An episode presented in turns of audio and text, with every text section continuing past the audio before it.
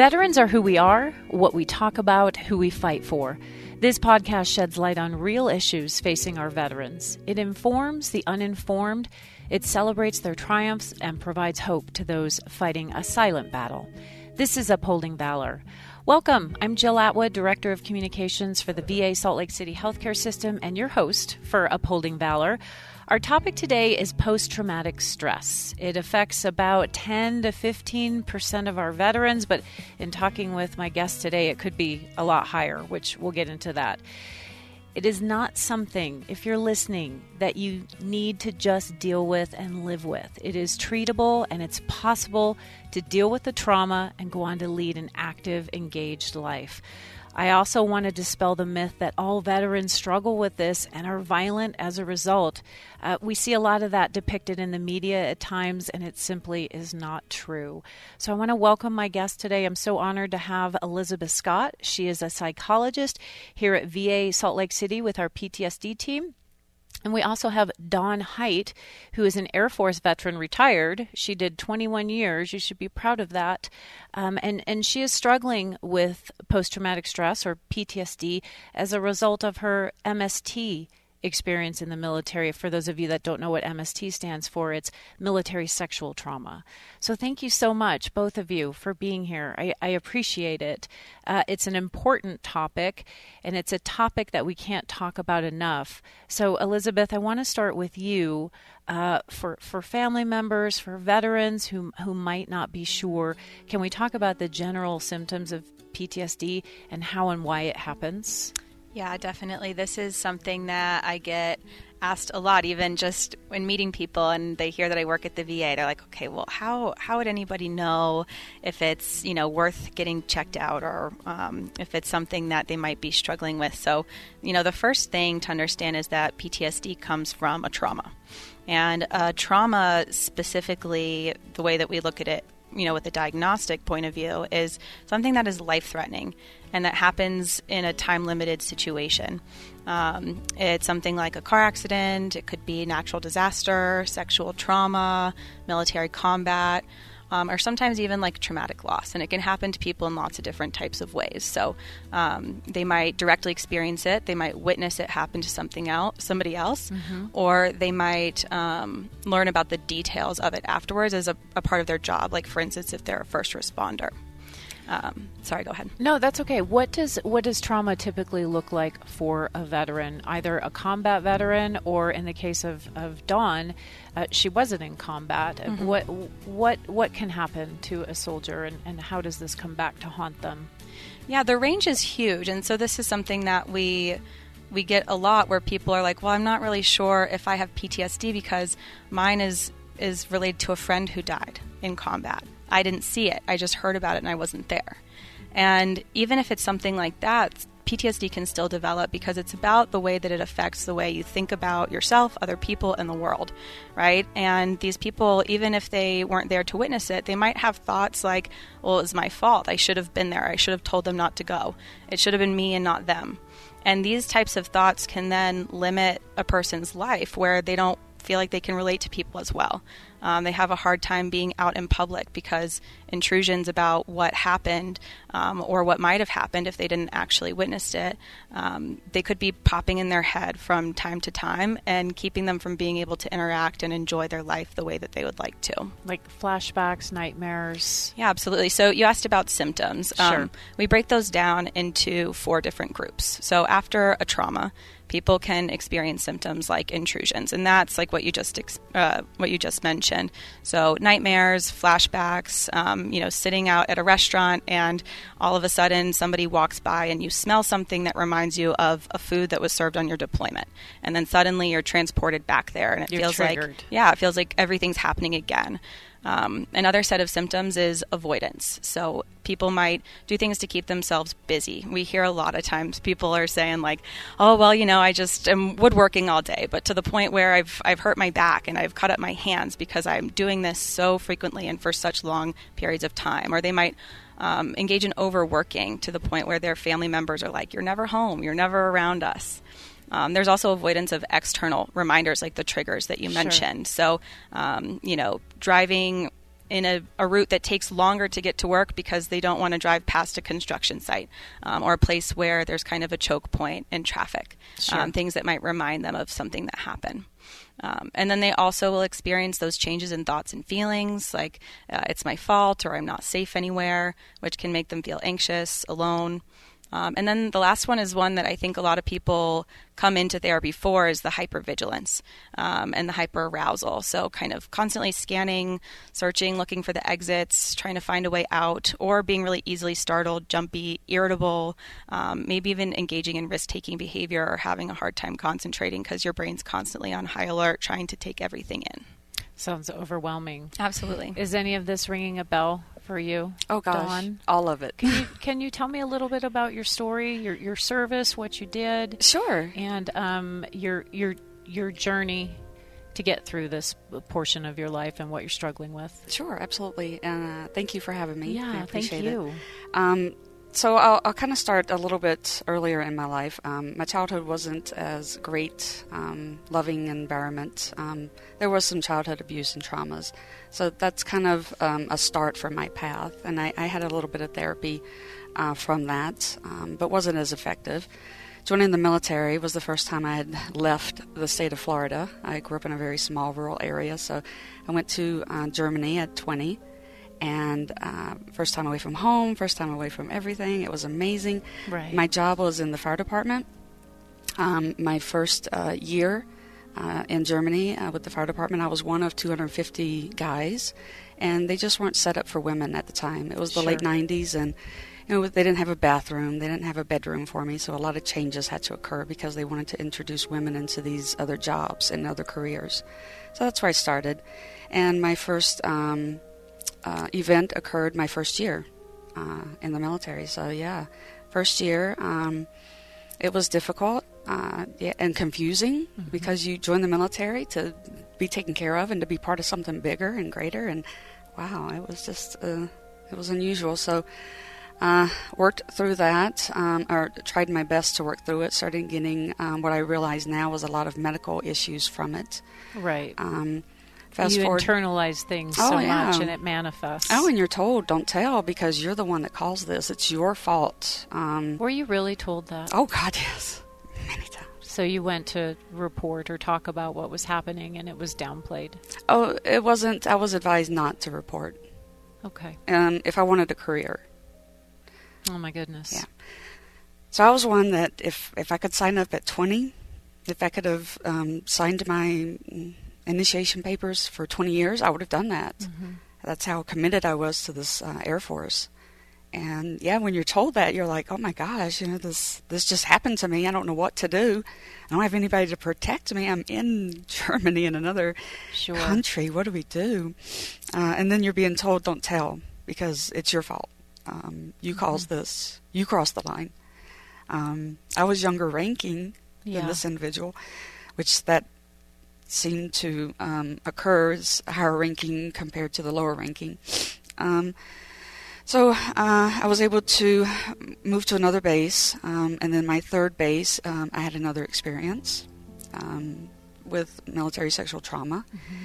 and um, were more, these were these superiors? Oh or, yeah, okay. One was enlisted, one was a civilian, uh, and we worked in the fire department. and We had to stay there at night. Sure. But they didn't have locks on the doors. That wasn't allowed either. I'm not sure why, but um, so so many medical issues started happening. So many more things. I um, went to the doctor. I had stomach issues. I couldn't go to the bathroom. I couldn't sleep. They gave me Ambien, gave me these pain pills, some other pain pills. so much was happening. Just so many weird signs and symptoms coming up with my health, and I just never realized that was because of the traumas. So, so much of that was occurring. I went to the doctors and they gave me the personality adjustment disorder, which is the number one disorder they give for people who are have experienced military sexual trauma. Is that is that accurate? Yeah, adjustment disorder yeah. is really commonly given when you're mm-hmm. in the mm-hmm. military, and it's it's a a name of a disorder that I don't think fully encapsulates sure. yeah, what it, it actually is. It sounds like you're having a problem adjusting to something that you should be able yes. to adjust to, which is just not what's actually happening, right? right? And I think part of the reason why they give adjustment disorders because it's a stressor that's still ongoing, Mm-hmm. right? Which is really, really tricky. That like PTSD, the blessing of that is that the trauma has ended. Yeah. With an adjustment disorder, it means that it's still something that you're having to deal with, whether it's sexual assault or just chronic sexual harassment, which has huge, Mm-hmm. huge negative effects on your feelings of safety, trust, power and control, Yeah. esteem, of it. intimacy, all of the things that that we look at with PTSD treatment. And so, yeah, it's like it underrepresents the distress and the the trauma of what people who experience military sexual assault have to deal with. And I think the purpose of the the title is to acknowledge that this is still something that's happening, that it has not ended, which is just just so devastating. Yeah. So you kept suppressing and Mhm. just moving forward because your career in the Air Force was important to you. Yeah, and it came to a point where these medical issues actually disqualified me from being a firefighter. So the major depression, the anxiety, not sleeping, uh, not performing, um, and then of course the they would come up with pelvatory inflammatory dis- or pelvic inflammatory disease because of all the issues. Sure. But never once was asked. Mm-hmm. Never. Did you ever offer that information? No. Right. No, because I knew it was disqualifying. I was already having problems adjusting. So what they did, they actually retrained me because once I became disqualified Yeah. with all those signs and symptoms um, and diagnoses, they retrained me into a different job, into public health, where I stayed the rest of my career. But through that rest of that career, uh, so many times that these traumas keep coming back up, and these signs and symptoms just kept coming back, and I would just push them down Yeah. um, or it got to the point where I I tried to hide it and lie. No, no, no, everything's fine. Um, I'll get to that project, or I forgot to do the project, or whatever. I would just lie, so I would get in more trouble. And it's so common when I'm looking back. I look back on all the people I supervised, like, oh, I must have missed. I could have missed something that they were going through because Sure. I missed it myself. Well, and, and just to have to go through that change because of your trauma, you identified yourself as a firefighter, probably loved it, and then Yeah. on top of all your trauma, you have to transition into Mhm. a new career field, which is always challenging when you're when you're stressed to begin with. At what point, either in the military or after you retired, did it just become too much Oh, when you yeah. realized you needed some some serious help with this? Well, at one point, um, the first time they'd given me the diagnosis of PTSD, I actually fought with the um, military psychologist.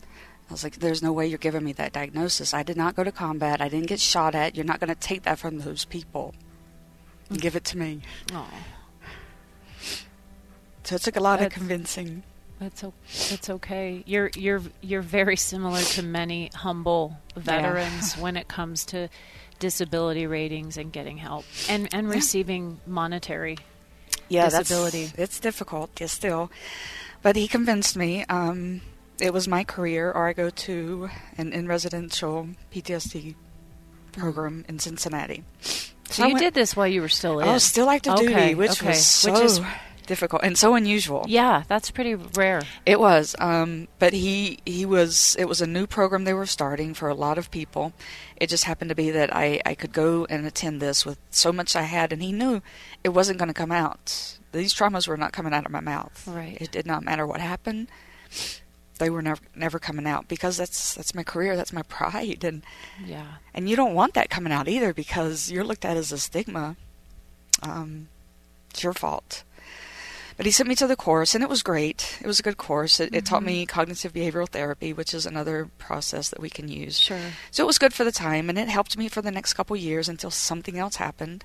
I was triggered again. Mhm. Something else came up, and it just was more than I could take. And either I would get in more trouble, or I would just be so depressed, or Mhm. overwork, or hypervigilant, or just it was so many things going on.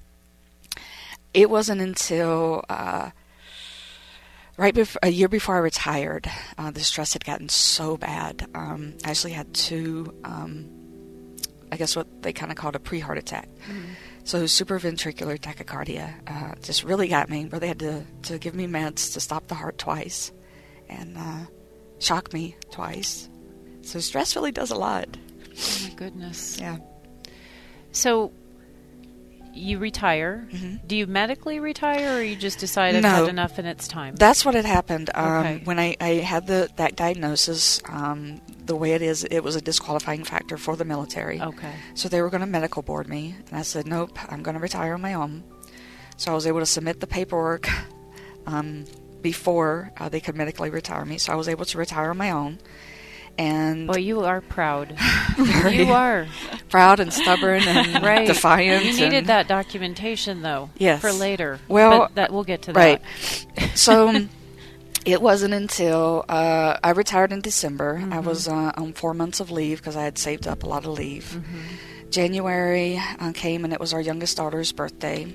Uh, February, she was hit and killed in, uh, by a drunk driver. She just turned 21. So I'm so sorry. we get through that, sort of. We're still working on it. Uh, and April is when I retire, April 17. Uh, and then I get uh, diagnosis for the first cancer. A lot more to this story. Oh my goodness, you've been through so much. Yeah, but it's it's I tell this now and I share this now because the outcome and where I'm at now is so powerful and so just unbelievable to me that Yeah. it's so important to share my entire journey now. That it's not just the MST coming forward, it's everything. Sure. So April 2nd was my first appointment at the VA. I was 100% retired.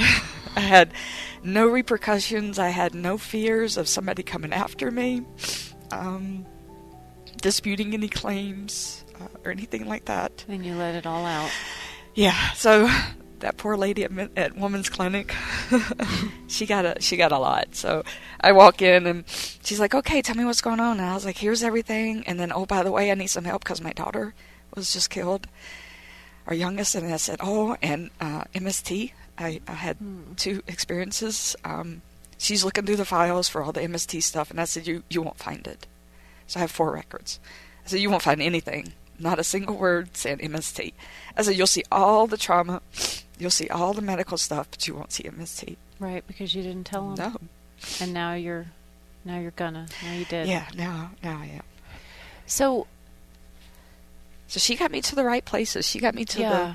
the amazing therapies and and all these different therapies. They all had their points and places. You know, I, I would do mindfulness. Sure. I did the breath works, the yoga. I went to many different ones, and then I got to Warrior Renew. And That's it a took good one. It took a while for her to convince me to do Warrior Renew because the way they treat us in the military is we're pitted against each other. We're pitted for how we look, how we talk, how we act, the rank we have. It's so much competition. It's no support. Um, there's just absolutely no support for women in the military, for each other. And it's very difficult to open up to somebody to tell them you're struggling, let alone show weakness. You, you're not allowed to show weakness. You will get eaten alive. You can show anger. That's it. Mhm. Happy birthday. Oh, I'm so angry. I'm happy birthday. I'm so old. Happy birthday. Everything's anger. So, yeah, when I got to Warrior Renewed, that was a hard program because there's no way I'm going in with a bunch of other women Mhm. who want to say that they've had an experience for whatever. heaven forbid they be supportive Right? of you. You're not used to that. You, No. you you do get certain things ingrained and, and beat into you Absolutely. in the military. I'm I'm a veteran, so Oh. I, I I understand and I know I haven't been what you've been through, what you've been through, but I know the culture Yeah. very well. And it's difficult, especially when you're in a man's job in the Yeah. beginning, because they forced women in that, these jobs without support. They didn't have the gear to fit. They didn't have a bathroom. Didn't have bedrooms. Just So I'm hoping now that uh, since you've been through treatment, and it sounds like a lot. It A sounds like you've tapped into a lot of our wonderful resources Yes. that we have here. I hope that you're still not feeling like it's your fault because No. you've said that a few times. no, I'm I'm so past that. It is not my fault. It's not my shame. It's not it's not me. That that's something that happened to me, but that's not who defines me. That's not that's who not you are. no. It's just like um yeah, I fell down a cliff, you know, a couple years ago. Whatever. That's just an event that happened. Right. It doesn't define me. It doesn't say I'm clumsy all the time. That's just something that happens to me. It doesn't mean that I carry that shame anymore. And that has taken a long time. a long time to get there. This probably makes you very happy, Elizabeth. yeah. I know that you're not her therapist, but I, I, I would imagine listening to her story that you're. I think anybody listening, veteran or civilian, Yeah. can feel the power behind what you're saying, Dawn. And, and I imagine there's a little bit of an out of body experience as you're sitting here recounting all of that. But observing your body language has just been moving. Like I am almost in tears watching the weight of, of everything that you described, all of your mm-hmm. trauma. And then the moment that you talked about, you know, what was it, August 2nd? Yeah. August 2nd, it just your your face lit up and your yeah. your shoulders came back and and this like relief just came over you. I can only imagine what that must have been like to be able to say MST. Yeah. And to be able to say, you know, what happened to your daughter and and to have somebody listen to you and I heard you say oh that that poor you. that poor women's health provider um no you gave her a gift oh I was gift. I'm glad you said that because I'm like trust me she probably remembers you yeah. and you're the very reason she's here doing Absolutely. what she does yeah it's our work is so gratifying, you know, and as a psychologist, being able to sit on the other end of a person who's never been able to get the help and support that they needed, and they give you the opportunity to provide that and provide avenues for change, it is the reason that we do what we do. Mm-hmm. And, and then we stick with it is for people like you. And and the story that you're telling is the veteran story, right? It's never just one thing. It's right. not just, hey, I, ex- I had a perfect, wonderful life my whole life before and after this one single event. Um, a lot of times there is childhood trauma or pre-military trauma or, sure. or stressors, those chronic stressors that that might not you know be as acute as a trauma, but that still are very impactful. And then there can be military trauma, and sometimes that is in the form of combat. Sometimes it's in the form of sexual assault by a superior officer or something like that. But then also sometimes it's, you know, I was out with some friends and, you know, I was I was assaulted or somebody tried to push me into their car and, and take advantage of me. It doesn't have to be in the line of duty for it to be sure. a trauma or for it to be something that you can get help for at the VA, which is really important. Um, and then all these things that you're talking about, the health things that happen mm-hmm. after a trauma when you're not facing it, it reminds me of, you know, imagery that I give to a lot of veterans is that trauma can be like having a little kid. And if you've got kids, you know that when they're trying to get your attention, it can start off small, right? Like, hey, hey, hey, right? And they might yes. yank on your sleeve a little bit, maybe, you know, crawl on top of you. And if you kick them off for long enough, right? they might make a little bit of noise, but then eventually they kind of go away, and you're like, okay, whew, taken care of. But then after a while, you like hear something in the back room, and you go to open the door, and there's this huge mess, and you've got this kid in there with like diaper cream in their hair, and they've drawn on the walls, and there's stuff everywhere, and it's like, oh gosh, what do I do now? And the the tendency is to want to just shut the door and say, I can't deal with this. Mm-hmm. Therapy, it says, well, let's do it. Let's do it together. Let's get in there and let's clean this stuff up. Let's organize it. Let's put it in places that make sense and learn how to look at this kid in the eyes, tap it on the head, and say, hey, I see you. And I've got this other stuff to do right mm-hmm. having doing trauma treatment doesn't mean that you have to be zoned in on what happened all of the time sure um, we want people to be able to live their lives it means that when it does come up and when this little kid's pulling on your sleeve saying hey pay me attention you know how to look at it and say, hey, I see you. Mm-hmm. And I'm going to find some space later to sit down and play, right? And it's not fun, it's not playing. Um, but you know that's that's kind of the way that that we look at it sometimes. So when it's in that back room, that's where all the the medical things end up coming out, and you're like, why do I feel like this? And that goes for anybody who's listening who thinks they might be struggling with PTSD. If there's things where you're like, oh, I don't know why I'm so irritated all the time, or I don't know why I'm I'm feeling so fatigued. I don't yeah. know why I can't concentrate at work. There's usually a reason, right? And if if we're still long enough to really reflect on what that reason might be, or if we're willing to open up to another person to help explore what that reason might be, the opportunity for for change and for help is just it's endless, really. So, what's the first step? Someone's listening and they're like, I'm going to do it. Sold. Mm-hmm. I need I need some help. What what would you recommend as a veteran? What would you recommend as a psychologist? I know we have some names and, and some extensions here that we'll definitely give out, but I mean really what is the, the, the first step to you know garner that courage and and walk through the door and say what you said on August 2nd? For me it's just I needed some help.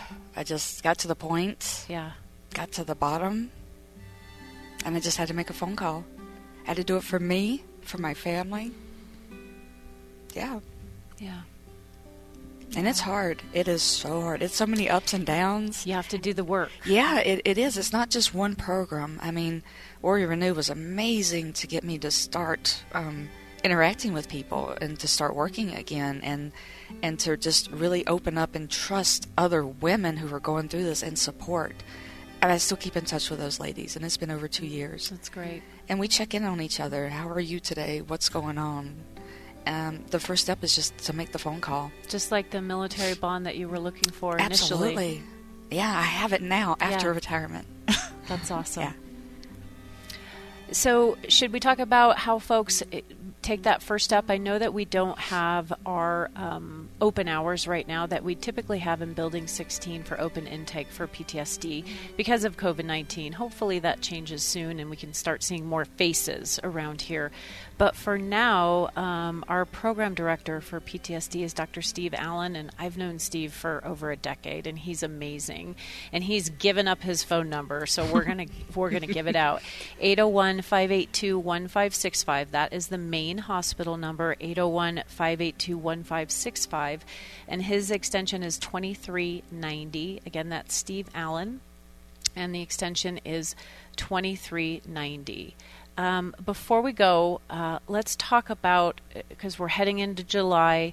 Um, actually, by the time you're probably listening to this, Fourth of July will be over, but we have Pioneer Day coming up. So, can we talk a little bit about fireworks and, and, and post traumatic stress? I don't think people realize the impact that it has on, on veterans.